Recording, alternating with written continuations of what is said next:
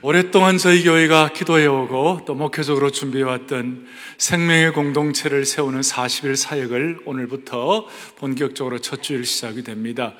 오늘은 나는 성령 충만한 예배자로 살고 있는가? 참, 저도 그러고 여러분들 다 우리의 참 질문을 받습니다. 받는데 오늘 이 질문은 우리 모든 인간들의 많은 문제를 해결할 수 있는 중요한 질문입니다. 무슨 말인고 하니? 지금 우리는 21세기 첨단 시대를 살고 있습니다만은 옛날이나 지금이나 모든 인간들은 똑같은 질문을 해요. 사람은 어디서부터 왔냐? 나는 무엇 때문에 살고 있냐? 또 우리는 어디로 가고 있는가? 무엇 때문에 살고 어디로 가고 있는지, 어디로부터 왔는지 이것은 아무리 과학이 발달하고 아무리 철학적으로 아무리 해봐야 변죽만 울릴 뿐이고 여기에 대한 답이 없어요. 문제는 타락한 인간의 캄캄한 영안으로는 이걸 해결할 방도가 없어요. 깨달을 수 있는 방도가 없어요. 근데 성경은 처음부터 사람은 어디서부터 왔고 무엇 때문에 살고 어디로 가고 대해서 명확한 답이 있어요. 그것이 뭐냐면 모든 인간은 하나님을 예배하는 존재로 창조되었다는 것이에요. 이건 제 얘기가 아니에요. 성경에서 이사야 43장 7절을 다 같이 봅니다. 보면 이렇게 나와 있어요. 내가 내 영광을 위하여 창조한 자를 오게 하라. 그를 내가 지었고 그를 내가 만들었느니라 그랬어요. 거기 보니까 내가 내 영광을 위하여 창조한 자. 이건 뭐냐? 사람은 하나님을 예배하는 자로 창조되었다는 것이에요. 동시에 우리는 범죄하고 구원받지 못할 타락한 인간이 되었지만 예수 그리스도의 피의 복음을 통하여 우리가 구원받은 존재가 되었어요. 예수님이 우리를 구원하신 목적이 뭐냐? 우리가 하나님께 영광을 돌리고 하나님을 기쁘게 즐거워하며 살아간다. 이것도 한마디로 말하면 하나님을 예배하는 자 되기 위하여. 그러니까 창조의 목적도 구원의 목적도 동일하다는 것이에요. 사람은 영안이 열리지 않고서는 내가 어디서 왔는지, 무엇 때문에 사는지, 어디로 가는지 알 수 없지만 영적인 눈이 열리면 성령이 충만하면 우리가 하나님을 예배하는 자로 창조되었다는 것을 깨달을 수가 있는 것이에요. 그렇기 때문에 예수님 믿는다고 하면서도 오늘 예배에 대한 설레임이나 감격이 없다면 뭔가 영적으로 문제가 있어요. 사람이 아프면 밥맛이 없는 것처럼 사람이 영적으로 병들어 있으면 예배에 대한 갈증이 없는 거예요. 예배에 대한 어떤 설렘, 기대가 없으면 그것이 뭐냐면 병든 신앙의 징조라고 말할 수 있는 것이에요. 반대로 어떤 지친 영혼이라 할지라도 예배 제대로 드리면 하나님께서 그 지친 영혼을 회복시켜 주시는 것이에요. 이 안아주심의 본당에 우리 선교하러 갔다가 2년, 3년, 5년 만에 저 오지의 선교지에서 이런 공적 예배를 제대로 드리지 못하는 선교사님들이 오셔서 오늘 이 예배에 함께 참여할 때 많은 분들이 선교사님들이 목사님 안아주심의 본당에서 사랑의 성도들과 함께 예배 드리니 내 영혼이 소성되었습니다. 얼마나 귀한 고백인지 몰라요. 그래서 저는 지난 목회 몇십 년을 돌아보면서 저 나름대로 확신하는 거 있어요. 목회적 시각인데요. 목회적 어떤 판단인데 예배를 올바로 드리자. 예배에 대한 올바른 시각이 없다든지 예배에 대, 예배를 등한시하는 분들 치고 신앙생활 제대로 균형 잡힌 분들 별로 만나지를 못했어요. 물론 제가 예배 일면도의 목회를 말하는 것이 아니에요. 중요한 것은 어떤 예배 순서 이런 것보다 더 중요한 것은 내가 주님 앞에서 올바른 좋은 예배자로 모장되는 것이에요. 사랑의 교회 제자 훈련은 좋은 예배자 만들기 위해 공적 예배 갱신의 지름길은 좋은 예배자 되는 것이라고 생각하고 여기 우리가 진려가고 있는 것이에요. 그렇지만 중요한 것은 이 공적 예배에서 이런 영혼이 소성되어야만 하는 것이에요. 예수님이 십자가를 지신 이유가 뭘까요? 불순종한 이 불순종자를 주님 앞에 예배자 만들기 위하여. 주님이 피 흘려 돌아가신 이유는 뭘까요? 주님 앞에 반역하는, 반역하는 인생을 주님 앞에 예배자로 만들기 위하여. 아멘. 오늘 우리가 진지한 질문을 하는 것입니다. 나는 왜 이렇게 무기력한 신앙생활을 하고 있을까? 나는 왜 이렇게 신앙생활에 힘이 없나? 그렇게 단식하기 전에 오늘 스스로 우리가 질문을 다시 한번 합니다. 나는 진정한 예배자로 살고 있는가? 나는 지금 성령 충만한 예배자로 살고 있는가? 사랑하는 형제자매 여러분, 우리는 부산스럽고 허둥지둥하고 복잡한 삶을 살아가는 이 시대의 특징이에요. 이 복잡단연한 이 시대에 우리가 정말 하나님을 예배하고 경배하는 것이 저와 여러분의 내적인 능력이 되지 않으면 이 시대를 제대로 살아갈 수가 없어요. 오늘도 우리 사회자가 처음 시작할 때 예배를 초청합니다. 우리가 예배 그 콜투 월십이라고 그러죠. 예배의 부름이라고 그래. 예배 초청하고 그 다음에 참여의 시간을 가져요. 그 순간 모든 성도들은 눈을 감고 지난 한 주간 동안 우리 자신의 삶을 깊이 돌아보고 성찰하는 시간이 되는 것이에요. 그리고 우리가 회중 찬송, 오늘도 빛나고 높은 보좌와 여러분들은 찬송하는데 회중 찬송의 시간은 우리 찬양대와 함께 하나님의 임재를 경험할 수 있는 시간인 줄로 믿으셔야 되는 것이에요. 그리고 설교 말씀을 들을 때마다 자주자주 우리 마음속에 어, 목사님이 오늘 하나님께서 목사님을 통하여 내가 꼭 필요한 말씀을 준비하셨구나. 준비했구나라는 그런 마음의 고백이 있어야만 축복이 되는 것이에요. 이런 의미에서 지난 20세기에 세계 영적인 귀한 지도자였던 캔터베리의 대주교 윌리엄 템플은 예배에 대해서 아주 명확하게 이런 정리를 해놓았어요. 한번 보겠습니다. 예배한다는 것을 함께 보죠. 예배한다는 것은 자, 하나님의 거룩하심으로 우리의 뭘요? 양심을 소생해. 두 번째로는요, 하나님의 말씀으로 마음의 양식을 삼고, 세 번째로는요, 하나님의 아름다움으로 헛된 생각을 씻어내며, 그 다음에요, 하나님의 사랑으로 우리의 마음을 열어, 마지막 하나님의 뜻과 사명을 위해 자신의 의지를 온전히 바치는 행위이다. 아멘. 예배에 대해서 여러 가지 정의가 있지만, 오늘 하나님의 거룩하심, 하나님의 말씀, 하나님의 아름다움, 하나님의 사랑, 하나님의 뜻과 사명이 우리에게 확인되는 예배가 되기를 바랍니다.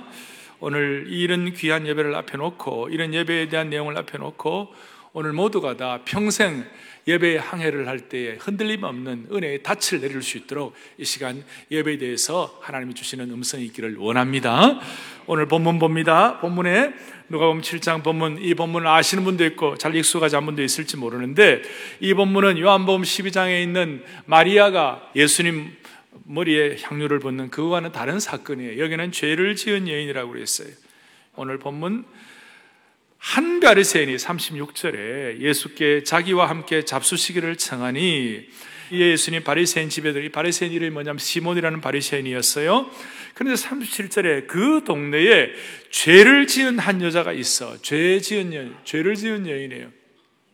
돌아온 당자처럼 아마 주님 앞에 죄를 지은 여인이 어떤 죄를 지었는지 우리는 뭐 명확하게 알 수는 없지만 아마 어떨 경우에 살기가 너무, 너무 어려워서 또 이렇게 매일매일 목숨을 연명하는 것이 힘들어서 뭐 몸을 팔았는지도 모르고 어쩐지 모르겠습니다만은 죄를 지은 한 여인이 예수께서 바리새인의 집에 앉아 계심을 알고 그런데 이제 이 바리새인은 예수님을 영접할 때에 주인으로서 손님을 모시는 그 손님에 대한 예의가 없었어요. 뒤에 예수님께서 책망합니다만은 너는 내게 감남류도 붙지 아니하고 손님에 대한 대우가 없었다. 그런데 38절에 보니까 여인이 여인이 예수님에 대해서 어떻게 하고 있냐면요.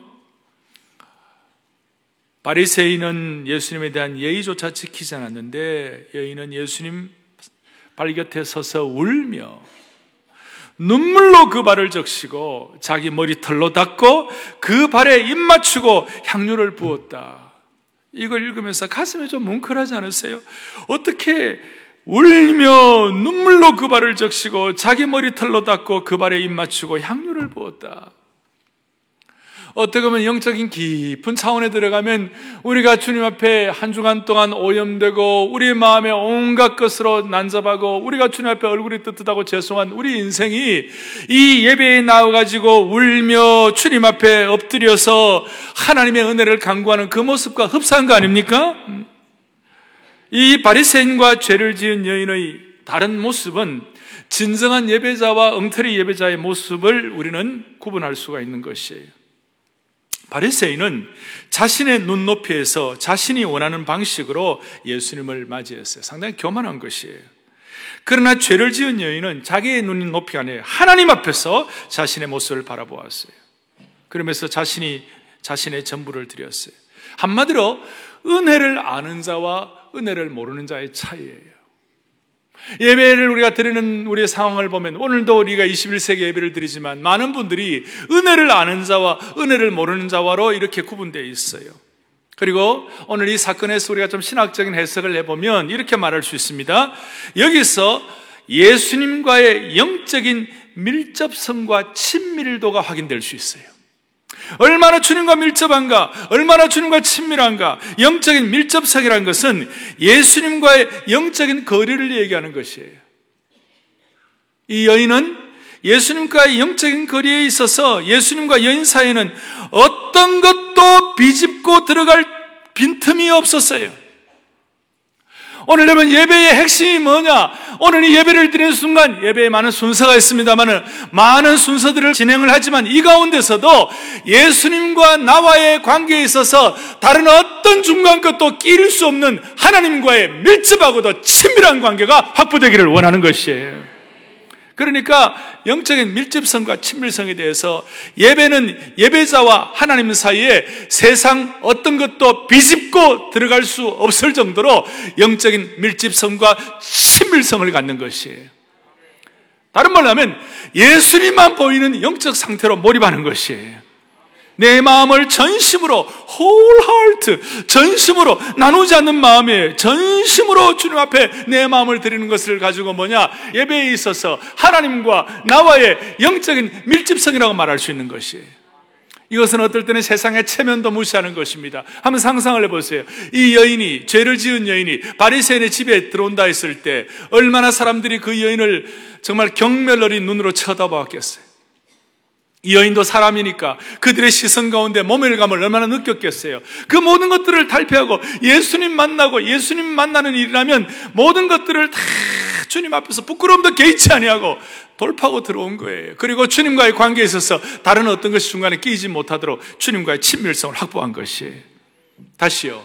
예배란 것은 예수님만 보이는 영적 상태로 몰입하는 것이에요. 이 여인과 예수님과의 관계에 있어서 세상과 나는 간 곳 없고 오직 구속한 예수님만 보이는 것이었어요. 그런데 반대로 바리새인은 어때요?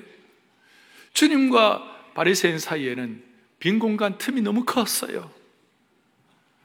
바리새인은 마치 제3자처럼 객관적으로 보고 있는 것입니다. 그 틈이 얼마나 큰지 세상의 기준과 세상의 생각과 자기의 판단이 얼마든지 비집고 들어가는 자리였어요. 실제로 그렇게 되었어요. 오늘 21세기에도 예배를 드리면서 이런 분들이 있으세요. 예배를 참관하는 사람들이 있어요.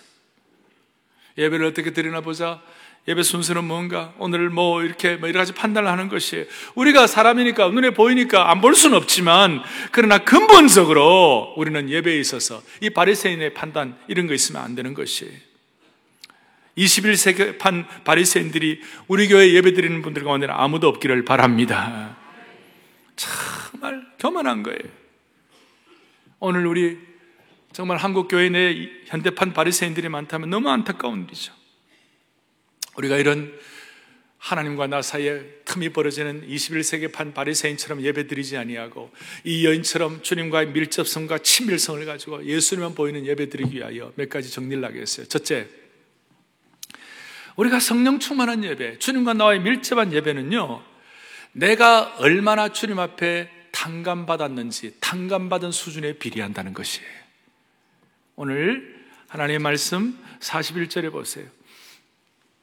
바리새인이 저 죄를 지은 여인이 주님 앞에 나오는데 예수님 그것도 모릅니까? 그런 식으로 핀잔하니까 예수님의 41절에 이르시되 빚 주는 사람에게 빚진 자가 둘이 있어 하나는 500 데나리온을 졌고 하나는 50 데나리온을 졌는데 갚을 것이 없으므로 둘다 탕감하여 주었으니 둘 중에 누가 그를 더 사랑하겠느냐? 한 사람은 500 데나리온의 빚을 졌고 한 사람은 50 데나리온의 빚을 졌는데 둘 중에 누가 더 탕감받은 은혜가 넘치겠는가? 당연히 많이 탕감받은 자인 줄로 믿습니다. 이거예요. 한 가지 생각할 것은 두 사람 다 빚을 진 총액의 차이는 있지만 한 가지 공통점이 있어요. 그것이 뭐냐? 빚진 자라는 것이에요. 우리 식으로 말하면 둘 다 죄인이라는 것이에요. 바리새인이 그 여인과 비교해 볼 때 나는 죄인이 아니다 이렇게 판단되었을지 모르지만 예수님이 보시기에 바리새인도 죄인이고 여인도 죄인이에요. 바리새인은 가면 쓴 죄인이고 이 여인은 이미 노출된 죄인이에요. 그런데 바리새인은 자신을 의인으로 착각했어요. 왜? 죄를 판단하는 있어서 죄를 상대적인 판단을 한 것이에요. 상대적으로 볼 때 자기는 여인보다 낫다고 생각한 것이에요. 세상 사람들은 다 그렇게 생각할 거예요. 상대적으로 여인과 비교하면서 나는 괜찮은 사람, 죄인이 아니라고 생각했어요. 그러나 주님은 죄에 관한 인간의 상대적인 판단이 중요한 것이 아니라 주님의 절대적인 평가가 중요한 것이었어요. 인간의 평가를 볼때 죄의 정도의 차이가 있을지 모르지만 하나님의 평가에서 볼 때는 모든 사람이 다 죄인이라는 것이에요. 저 하늘 꼭대기에서 보면 남산의 높이나 에베레스트 산의 높이나 똑같다는 것이에요. 사람들과 사람들과의 평가를 볼 때는 바리새인이 더 좋아 보이고 여인은 아무것도 아닌 것 같지만 하나님 편에서 볼 때는 여인이나 바리새인이나 다 용서가 필요한 사람이에요. 다 죄인이에요. 그런데 바리새인은요, 자기는 용서가 필요 없다고 생각했어요. 이것은 변질된 신학이요, 오염된 신앙이요, 꼬인 왜곡된 믿음이었어요. 그런데 이 여인은 바리새인보다도 용서받는 감격이 너무 커서 그야말로 펑펑 눈물을 흘리며 그 머리털로 예수님의 발을 닦으면서 감격하며 주님을 예배하는 것이 앞에 32절에 보면 피리를 불어도 춤을 추지 아니하고 우리가 애곡하여도 우는 자가 없도다. 주님께서는 우리 모두가 다 얼마나 용서받은 탕자, 용서받은 죄인인지, 우리가 얼마나 주님 앞에 큰 사랑을 받은 죄인인지를 감격할 때마다 주님과 나와의 밀접한 관계에서 중간에 누가 끼이는 것이 없이 예배드릴 수 있다는 것입니다. 사랑의 교회 교우들은 오늘 이 말씀을 듣는 주의 백성들은 이와 같이 주님과 친밀도에 관한 한 하나님이 기뻐하시는 성령 충만한 예배자가 되기를 바라는 것이에요. 여인은 예수님의 발 곁에 서서 예수님의 발을 눈물로 씻었습니다. 정말 신앙인이에요. 오늘날 이 시대가 혼탁한 시대가 되다 보니까 교회 내에도 종교인이 너무 많아요. 여러분 신앙인과 종교인의 차이가 뭐예요? 은혜를 아는 자와 은혜를 모르는 자의 차이예요. 우리도 모르게 시간이 지날수록 종교인의 색깔이 있다면 주님 앞에 자신을 돌아보고 오늘 우리는 바리새인 되지 말고 용서받은 죄를 탕감받은 이 여인의 은혜가 우리에게 있게 하여 주십시오. 마음의 소원을 가지고 주님 앞에 우리의 마음을 올려드려서 그야말로 예수님의 발을 닦고 입을 맞추는 하나님의 은혜에 그 500대나련의 탕감받은 아니 1만 달란트 빚진 자의 탕감받은 그 은혜가 우리 속에 회복되어야 되는 것이에요. 저희들은 그때 한때 젊을 때 이 말씀을 통해 은혜를 받고 난 다음 예배 드릴 때마다 자주 우리가 했던 슬로건이 있어요. 그 발에 입 맞추라. 우리가 부족한 인생이지만 매주일마다 주님 앞에 나와 주님의 발, 발에 내 입을 맞추게 해 주십시오. 우리가 납작 엎드려서 주님의 보좌를 바라보며 주님의 보좌 있는데 천한 몸 이르러 그 영광 몸 소배 올 때 그 발에 입 맞추게 하여 주십시오. 그 발에 이게 얼마나 놀라운지 몰라요. 나를 용서하신 주님, 나를 위해 피 흘려 주신 그 주님의 은혜에 대한 탕감받은 내가 얼마나 큰지 어떤 자매는 이런 고백을 합니다. 하나님, 당신의 생명의 강에 내가 들어갑니다. 당신의 가슴으로부터 흘러나오는 그 피의 강에 나를 받아 주옵소서. 당신의 가슴으로부터 흘러나오는 그 보혈의 피의 강에 나를 받아 주십시오. 나의 존재가 녹아내려 당신께서 흘려주신 눈물의 한 방울이 되고자 나의 가슴을 당신의 생명의 강에 던집니다. 이런 것들은 용서의 탕감받은 은혜가 지극하니까 자연스럽게 흘러나오는 표현이라고 말할 수가 있는 것이에요. 어떤 형제는 십자가의 은혜, 십자가의 신비를 깨닫고 난 다음에 예수님이 십자가에 돌아가실 때 이 몸도 그 순간에 죽어버린 줄로 믿습니다. 그런 마음의 소원, 그 생명의 복음에 감격할 때 용서받는 탕감받은 많이 탕감받은 은혜를 가지고 주님과 밀접하게 되고 그런 마음을 가지고 있을 때 하나님이 그 예배를 받으시는 것이에요. 그렇지만 바르세인은 자기가 의인이었어요. 자기 힘으로 사는 사람이었어요. 죄를 지은 이 여인은 주님이 주시는 힘이 아니면 살 수가 없는 인생이었어요. 그러니까 우리는 사랑받은 수준, 탕감받은 수준, 용서받은 수준의 깊이에 의하여 우리의 예배의 수준이 결정되는 것이에요. 주일 예배를 나올 때마다 머리로만 아는 것이 아니라 가슴 뜨겁게 우리 주님을 알고 나 자신을 주님 앞에 올려놓으면서 하나님과 밀접한 예배를 드리기를 바랍니다. 그래서 참 예배는 주님을 제대로 아는 것이고 참 예배는 자기 자신을 참되게 아는 사람이 참 예배를 드릴 수가 있는 것입니다. 참된 예배자는 창조주 하나님을 참되게 알고 자기 자신을 참되게 하는 사람 될 때 내가 탕감받은 수준에 의해 주님 앞에 입술이만이 아니라 내 온몸을 다하여 온전심으로 주님 앞에 예배할 수 있는 참된 성령 충만한 예배자가 되기를 소망합니다. 예.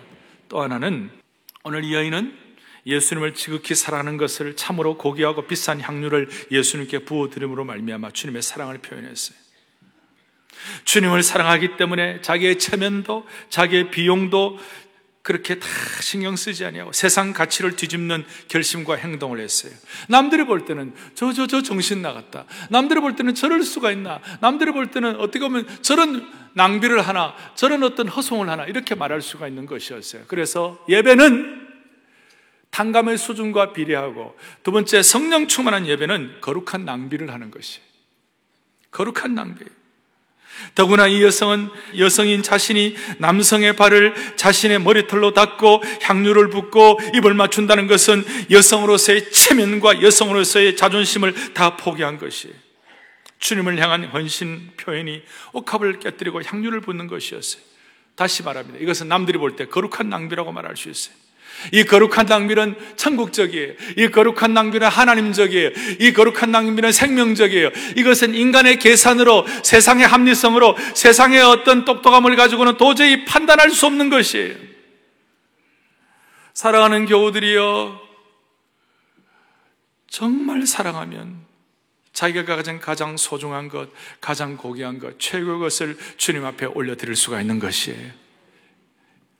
이런 차원에서 마르바 던 같은 신실한 영성신학자는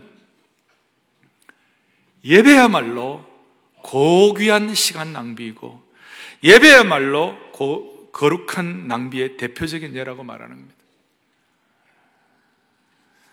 한번 생각해 보세요. 오늘도 이 주일날 세상 사람들이 볼 때 쉬어야 하는 주일날 우리가 야외에 나가지 않아 자기 시간 즐기지 아니하고 교회 와서 시간 들이고 교회 와서 물질을 드리고 이런 것들을 세상 사람들이 볼 때는 도저히 이해할 수 없는 것이 오늘 예배 시간 이렇게 이렇게 집중하여 좀 또 늦게 오면 늦게 온다고 또 얘기하잖아요. 그런데도 불구하고 이렇게 정말 간절한 마음을 가지고 이렇게 예배를 드리는 것. 사람, 이 사람들이 볼 때는 이것이야말로 시간의 낭비. 세상 사람들 볼 때는 비효율적이고 생산적이지 못하고 그렇다고 무슨 훌륭한 관람거리가 되느냐. 그것 그렇게도 아니, 아니라고 생각하는 것이. 그렇지만 여러분, 예배는 이 땅에서 피조물인 인생이 창조주 하나님의 영광에 참여하는 가장 고귀하고 거룩한 시간 낭비인 줄로 믿으셔야 되는 것이. 현대 사회가 가르치고 있는 가장 중요한 교훈 중에 하나는 시간이 힘이라는 겁니다. 시간이 가장 중요하다는 거예요. 시간이 돈이라고 그래요. 왜냐하면 세상 사람들의 육신의 눈으로 볼 때는 시간이 중요해요. 육신의 눈으로 볼 때는 효과적인 관점에서 바라볼 때는 예배, 이, 이 예배처럼 시간 낭비가 어디 있어요? 그런 분들은 혹시 그런 영향이 있으면 지금도 예배 드리면서 아이고야 나 이거 뭐 해야지 뭐 해야지 뭐 해야지 또 어떤 학부형 부모님들은 우리 아이들이 고3에 주일날 예배 가가지고 혹시나 이 공부 시간 뺏기면 어떻게 하나 속으로 안절부절한 분이 있을지 몰라요. 그런데 여기에 문제가 있어요. 뭐가 문제였냐면 이러한 생각의 밑바닥에 깔려있는 문제가 뭐냐면 시간은 내 거라는 것이에요. 내가 시간의 주인이라는 것이에요. 그래서 내가 시간의 주인으로 내 시간을 내가 마음대로 사용할 수 있다고 생각하는 것이에요. 그러다가 나중에는 시간의 노예자가 되고 시간에 쫓기는 사람 되고 시간에 헐레벌떡하는 사람 될 수 있어요. 그렇지만 이 노예 시간의 노예처럼 사는 인생이 주님 앞에 예배를 드릴 때 우리가 딱 깨닫는 것이 있어요. 나는 시간의 청지기이다. 남들이 볼 때 이 시간을 거룩한 낭비처럼 보이는 이 시간이지만 내가 하나님 앞에 예배하는 이 순간 내 시간의 주인이 주님이심을 선포하는 것이에요. 이렇게 여러분 예배 드리면서 내 인생의 주인은 주님이실 뿐만 아니라 내 삶의 70, 80, 90의, 90의 내 인생의 모든 시간의 주인이 주님인 줄로 믿사오니 주님이 내 시간을 장악하여 주십시오.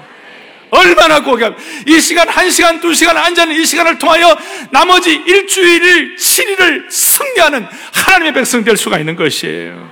얼마나 가치 있는지 몰라요. 남들이 볼 때는 낭비일지 모르겠습니다.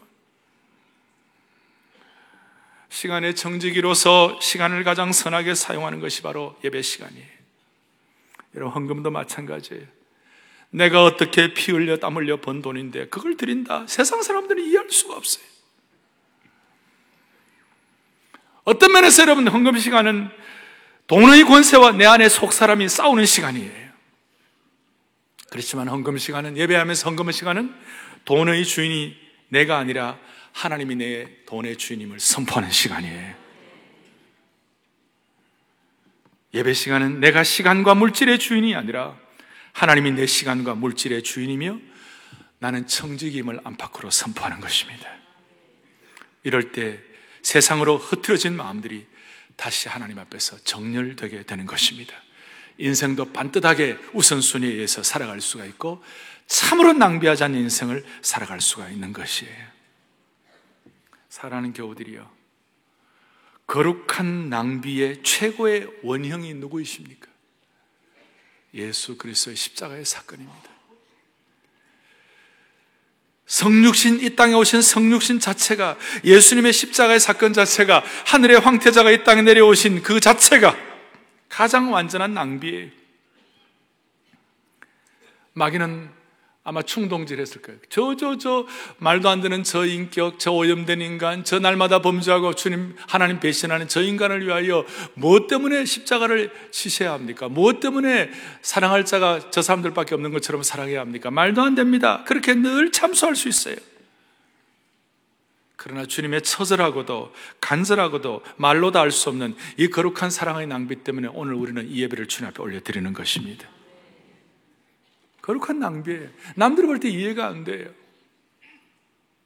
최근에 우리 교회 어떤 성도가 택시 기사에게 이런 말을 들었어요. 어떤 택시 기사가 사랑의 교회 성도를 태우셨대요. 그런데 그 성도가 아마 한 8, 9천 원 나온 만 원도 안 나왔나 봐요. 그런데 이 성도가 신사임당을 줬다는 것이에요. 아, 이거 신사임당이 뭔지 아시죠?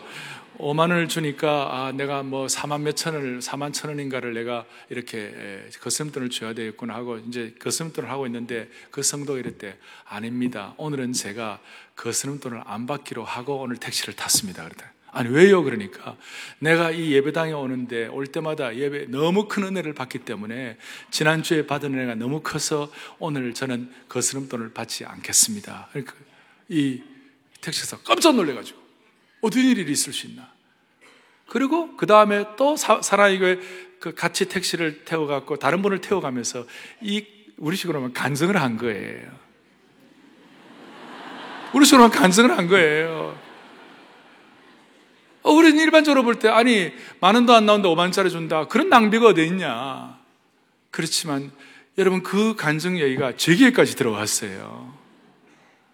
이거는 거룩한 낭비지만 사실은 가치 있는 낭비예요.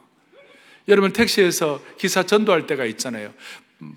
예수님 얘기하고 실컷 전도하고 팁도 하나도 안 주고 상 내리고 그렇게 하지 마세요. 전도를 하면 거룩한 낭비 하셔야 돼요. 예. 우리는 하나님 앞에 예배 드리는 것이 세상 사람들이 볼 때는 거룩한 낭비예요. 그러나 이 시간 우리는 하나님이 내 시간과 내 물질의 주인이 주님이신 걸 선포하고 그럴 때 물질 생활도 주님께서 크게 역사해 주시는 것이에요. 이제 세 번째로 성령 충만한 예배는 당감받은 수준과 비례한다. 성령 충만한 예배는 거룩한 낭비이다. 그리고 성령 충만한 예배는 일상생활에서 자신의 몸을 산재물로 드리는 것이다. 자, 오늘 48절에 이 여자에게 이르되 예수님께서 내 죄사함을 받았느니라. 아멘. 그리고 50절에 예수께서 여자에게 이르시되 너 믿음이 너를 구원하였으니 평안히 가라. 이 여인은 정말 기가 막힌 것이죠. 어떤 기가 막힌 것이에요? 이야, 이제부터가 중요한 거예요. 주님의 죄 사함의 말씀도 듣고 주님을 예배하고 주시는 은혜가 너무 큰데 이제는 뭐냐? 앞으로가 중요해. 앞으로 잘해야 되는 것이. 앞으로 죄 짓지 않는 것이 중요하고 앞으로 주님과 예배를 통하여 더 동행하는 것이 중요한 것이에요. 우리 교회 용어로 말하면 주일 예배, 공적 예배의 은혜를 받아 나머지 6일 동안의 생활 예배에서 승리하자는 것이에요. 공적 예배의 끝마침은 생활 예배와 섬김 예배의 시작입니다. 그것이. 그래서 로마서 12장 1절에 그러므로 형제들아 너희 몸을 하나님이 기뻐하시는 거룩한 산 제물로 드리라 이것이 음. 생활 예배 승리하는 것이. 그리고 이 생활 예배 승리하기 위하여 우리는 오늘 마음에 다짐을 하는 것이 무엇이냐면 하나님 우리가 주일 예배를 통하여 하나님을 만나고 밀접한 관계를 통하여 주님과 나만이 하는 영적인 치유가 위로부터 임하게 하여 주십시오. 예배의 특징은 자가 발전이 아니에요. 내 실력, 내 능력으로 치유받는 것이 아니에요. 위로부터 부어주시는 치유가 우리에게 있는 것이에요. 위로부터 오는 회복이에요. 이것이 너무 귀중해요. 제가 예배를 준비하면서 잠언 14장을 읽다가 잠언 14장 27절을 좀 보세요. 이런 내용이 나와 있어요. 함께 보죠. 여호와를 경유하는 것은 생명의 셈이니 사망의 그물에서 벗어나니라. 자, 여호와를 경유하는 것은 뭐라고 그랬어요? 생명의 셈입니다. 여호와를 경외한다는 말의 원어는 본래 하나님을 예배하는 것이 하나님을 경배하는 것이 하나님을 월십하는 것이 내게는 생명의 셈이다. 위로부터 부어 주시는 생명의 셈이다. 생명의 셈이라는 말은 무슨 뜻일까요? 유사 이래로 수많은 사람들이 늙지 않는 불로초를 찾아요. 진시 왕자가 늙지 않으려고 자기 목숨 한번 부지해 보려고 서복을 보내 가지고 동, 선남 동 아이들을 보내 가지고 불로초 찾아오라고 막 그랬어요. 여러분 저희들은 불로초 안 찾아도 돼요. 그 사람은 좀 후패할 수 있지만 우리는 이 예배를 통하여 여호와를 경외하고 하는 이걸 통하여 위로부터 부어 주시는 생명의 샘을 경험하는 것이 아니 생명의 생수를 경험하는 것이 진짜 우리의 영혼을 날마다 새롭게 하고 영원한 삶을 살아가게 하는 생명의 샘은 과학이나 기이한 불로쳐 있는 것이 아니라 여호와를 경외하고 예배하는 것이 있다는 것입니다. 크게 보면 하나님 섬기는 것이 있지만 순간순간 주님을 예배하고 경배하는 것입니다. 사랑하는 교우들이여 예수님을 믿는다는 것, 하나님을 예배하는 것이 얼마나 놀랍고 감사한지 오죽하면 생명의 샘이라고 말하는 것이 우리는 이 생명의 샘물에 물을 마시고 이 생명의 몸을 샘물에 몸을 씻는 것이에요. 그럴 때마다 늙어도 늙지 않는 축복을 주시는 것이에요. 생명의 생수예요. 우리 교회 전에 우리 탭 어, 설교 사역 탭 사역의 제목을 뭐라고 붙였냐? 생명의 샘 사역이라고 그랬어요. 사랑의 교회 주일 예배는 날마다 생명의 샘이 되게 하여 주십시오. 늙어도 늙지 않는 영적인 불로차를 경험하게 하여 주십시오. 위로부터의 회복인 것이에요. 이걸 설렘에 기대하는 것이 이런 축복을 받으니까 히브리서 4장 16절 우리가 잘 알죠. 같이 우리 마음을 모아서 또박또박 같이 보겠습니다. 그러므로 우리는 때를 따라 돕는 은혜를 얻기 위하여 은혜의 보좌 앞에 담대히 나아갈 것이니라. 아멘. 은혜의 보좌 앞에 담대히 나가는 것이 뭐예요? 날마다 우리가 뭐 개인적으로 주님과 교제도 있지만 이런 공적 예배를 통하여 예배를 통하여 주님 앞에 나가는 것이에요. 그럴 때 때를 따라 돕는 은혜를 주시는 주님을 찬양합니다. 이 때를 따라 돕는 은혜가 생명의 샘인 것이에요. 이렇게 예배의 은혜를 받으면 예배를 통하여 한 주일 동안 걱정과 근심과 수많은 일터에서의 실패와 많은 거칠고 공격적으로 살다가 오히려 수치를 당하고 패배감에 사로잡힌 그 마음들이 오그라들었던 믿음들을 이 생명의 샘을 통하여 다시 한번 회복하는 시간을 주시는 주님을 찬양합니다. 그리스도의 임재 앞에서 사죄의 은총과 치유의 은혜로 씻음을 받은 용서와 회복의 시간이 될 수가 있는 것이에요. 그리고 이 예배를 통하여 보냄받은 제자로서 승리할 것을 다짐하는 영적 전쟁의 출정식을 감행하는 것이 생명의 세매 은혜를 통하여 영적 전쟁의 출정식이에요. 동일한 성령, 동일한 말씀의 은혜를 받은 영적 공동체의 형제 자매들이 동지의식을 가지고 복음의 전사들이 복음의 실천을 약속하는 공동체적 동맹을 맺는 시간이에요. 영적 전쟁의 출정식이요, 공동체적 동맹을 맺는 시간이에요. 정리하겠습니다. 주님 오늘도 예배에 목마른 자를 찾고 계시는 것입니다. 나이가 들어도 오래 예배를 드리고 수많은 예배를 드려도 저는 참으로 많은 예배를 드렸습니다. 그렇지만 예배를 드릴 때마다 우리 성도들을 위하여 기도합니다. 저 자신도 기도합니다. 주님, 오늘도 저는 예배에 목마릅니다. 오늘도 저는 예배에 대한 갈증이 있습니다. 오늘도 주님과의 친밀한 교제에 대한 갈증이 있습니다. 거룩하게 탕감받은 은혜에 대한 그 마음의 생각들이 회복되기를 원합니다. 그런 마음으로 주님을 향한 목마름이 있어요. 10편 63편 1절을 보겠습니다. 63편 1절을 보겠습니다. 하나님이여 주는 나의 하나님이시라 내가 간절히 주를 찾되 물이 없어 마르고 황폐한 땅에서 내 영혼이 주를 갈망하며 내 육체가 주를 악모하나이다. 아멘. 어떻게 보면 시편 42편에 목마른 사슴이 주의 주님을 찾기에 갈급하고 헐떡인다는 것에 더 높은 수준의 버전이라고 말할 수 있어요. 하나님이여 주는 나의 하나님이시라 내가 간절히 주를 찾습니다. 예배할 때마다 나는 정말 목마른 자임을 고백합니다. 예배할 때마다 나는 주님 앞에 배고픈 자임을 고백합니다. 주님 다른 것은 눈에 보이지 않습니다. 주님을 찾기를 원합니다. 주님밖에 안 보입니다. 주님을 사모합니다. 갈망합니다. 갈증이 있습니다. 주여 베풀 만한 자비를 베풀어 주시옵소서. 예배를 통해서 우리 교회 중직자들, 우리 교회 모든 순자님들, 우리 교회 모든 신실한 주의 종들 마음속에 모든 교우들의 마음속에 주일 예배 때마다 주님을 향한 몽울함과 갈증을 회복해 주시기를 원합니다. 간절히 원합니다. 여러분 아십니까? 이렇게 주님을 향하여 목마르고 갈증이 있으면요 주님도 예배하는 자를 찾고 계시는 것이에요. 주님도 갈급해 하세요. 주님도 목말라 하세요. 주님도 배고파 하세요. 뭐예요? 참된 예배자를 만나기에 주님도 목말라 하시는 것이에요. 목마른 자를 찾고 계시는 것이. 그럴 때 우리는 주님만 보이는 것이에요. 미국에 가면 그런데 캐년이라는 큰 관광지가 있어요. 엄청난 대단한 계곡과 그 장엄한 파노라마처럼 펼쳐진 어떻게 표현할 수 없는 그 대자연의 위험과 신비가 있어요. 위에서 봐도 좋지만 밑에서 내려가서 위로 보면 더 좋아요. 그 데리고 간 아이들은요, 그 위험 장엄한 신비 앞에서 공기놀이 하고 있어요. 아이들끼리 서로 어, 돌멩이 하나가 네 거다 내 거냐고 서로 이렇게 막 하고 있어요. 아이들은 그 장엄한 것이 보이지가 않아요. 얘들아 저거 봐라. 아 아니에요. 공기 따게 하고 있는 거예요. 우리가 이럴 때가 있어요. 금강산의 1만 2천 봉, 그 그런데 캐년의 장엄한 신비와는 게임이 안 되는 하나님 앞에 이 영광스러운 예배의 그 위험 앞에 우리는 공기 놀이하는 그런 사람 되면 안 돼요. 우리의 마음속에 주님을 향한 예배에 대한 갈증, 목마름, 주님도 우리를 향한 갈증, 목마름 서로 마주칠 수 있기를 바라는 것이 서로 마주쳐야 돼요. 우리의 영적 배고픔과 주님의 신적 배고픔이 함께 맞닥뜨려 우리의 사명, 우리의 생명의 공동체를 더욱 강하게 붙잡아 주시기를 원하는 것입니다. 이번 한 주간 동안, 아니, 6주 동안, 그리고 우리 생애를 다하는 동안 우리가 참된 예배자 되기를 바랍니다. 성령 충만한 예배자로 살기를 바라는 것입니다. 이걸 위하여 이번 주간에 우리가 액션 플랜이 있어요. 한 가지 한 가지 우리가 해야 할 일인데 그 중에 하나만 제가 말씀드리겠어요. 이 6주 동안 우리의 마음에 한번 뭐 큰 것이 아니라 적은 것 하나라도 실천해 보십시다.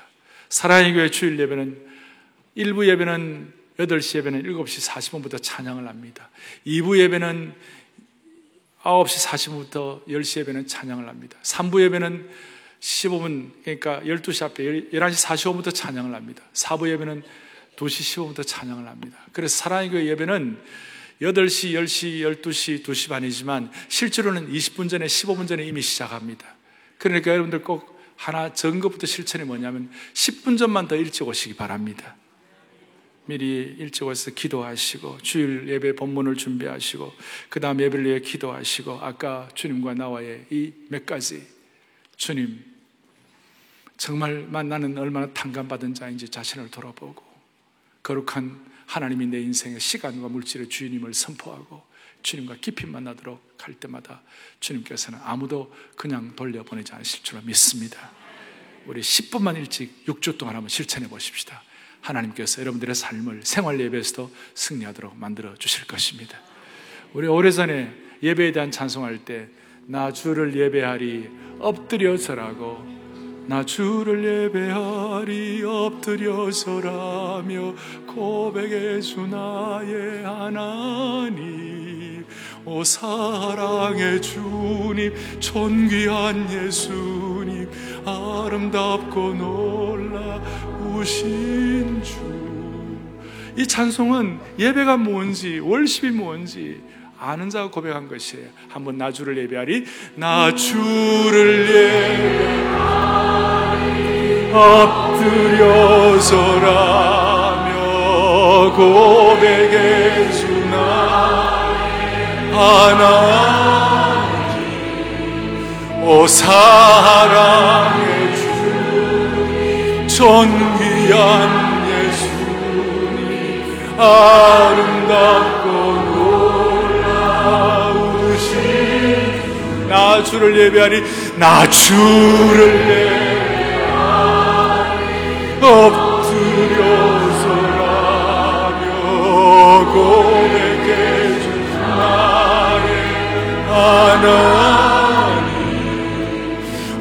사랑의 주님 존귀한 예수님 아름답고 놀라우신 주 기도하겠습니다 살아계신 하나님 아버지 우리의 가장 영광스러운 예배의 대상이신 주님이심을 우리는 고백합니다 평생 이 주님을 예배하며 주님과의 밀접한 관계를 회복하게 하여 주시옵시고 용서받은 당자의 심정으로 용서받은 죄인의 심정을 가지고 주님을 진정 예배함으로 21세기 판 바리새인들이 우리 가운데 아무도 없게 하여 주시옵소서. 주님을 예배하고 고백하고 경배함으로 말미암아 놀라우신 주님을 이 시간 경험하게 하여 주시옵소서. 그리하여 용서받은 감격, 거룩한 낭비까지 불사하는 인생 되게 하여 주시옵소서. 예수 그리스도 이름 받들어 간절히 기도 올리옵나이다. 아멘.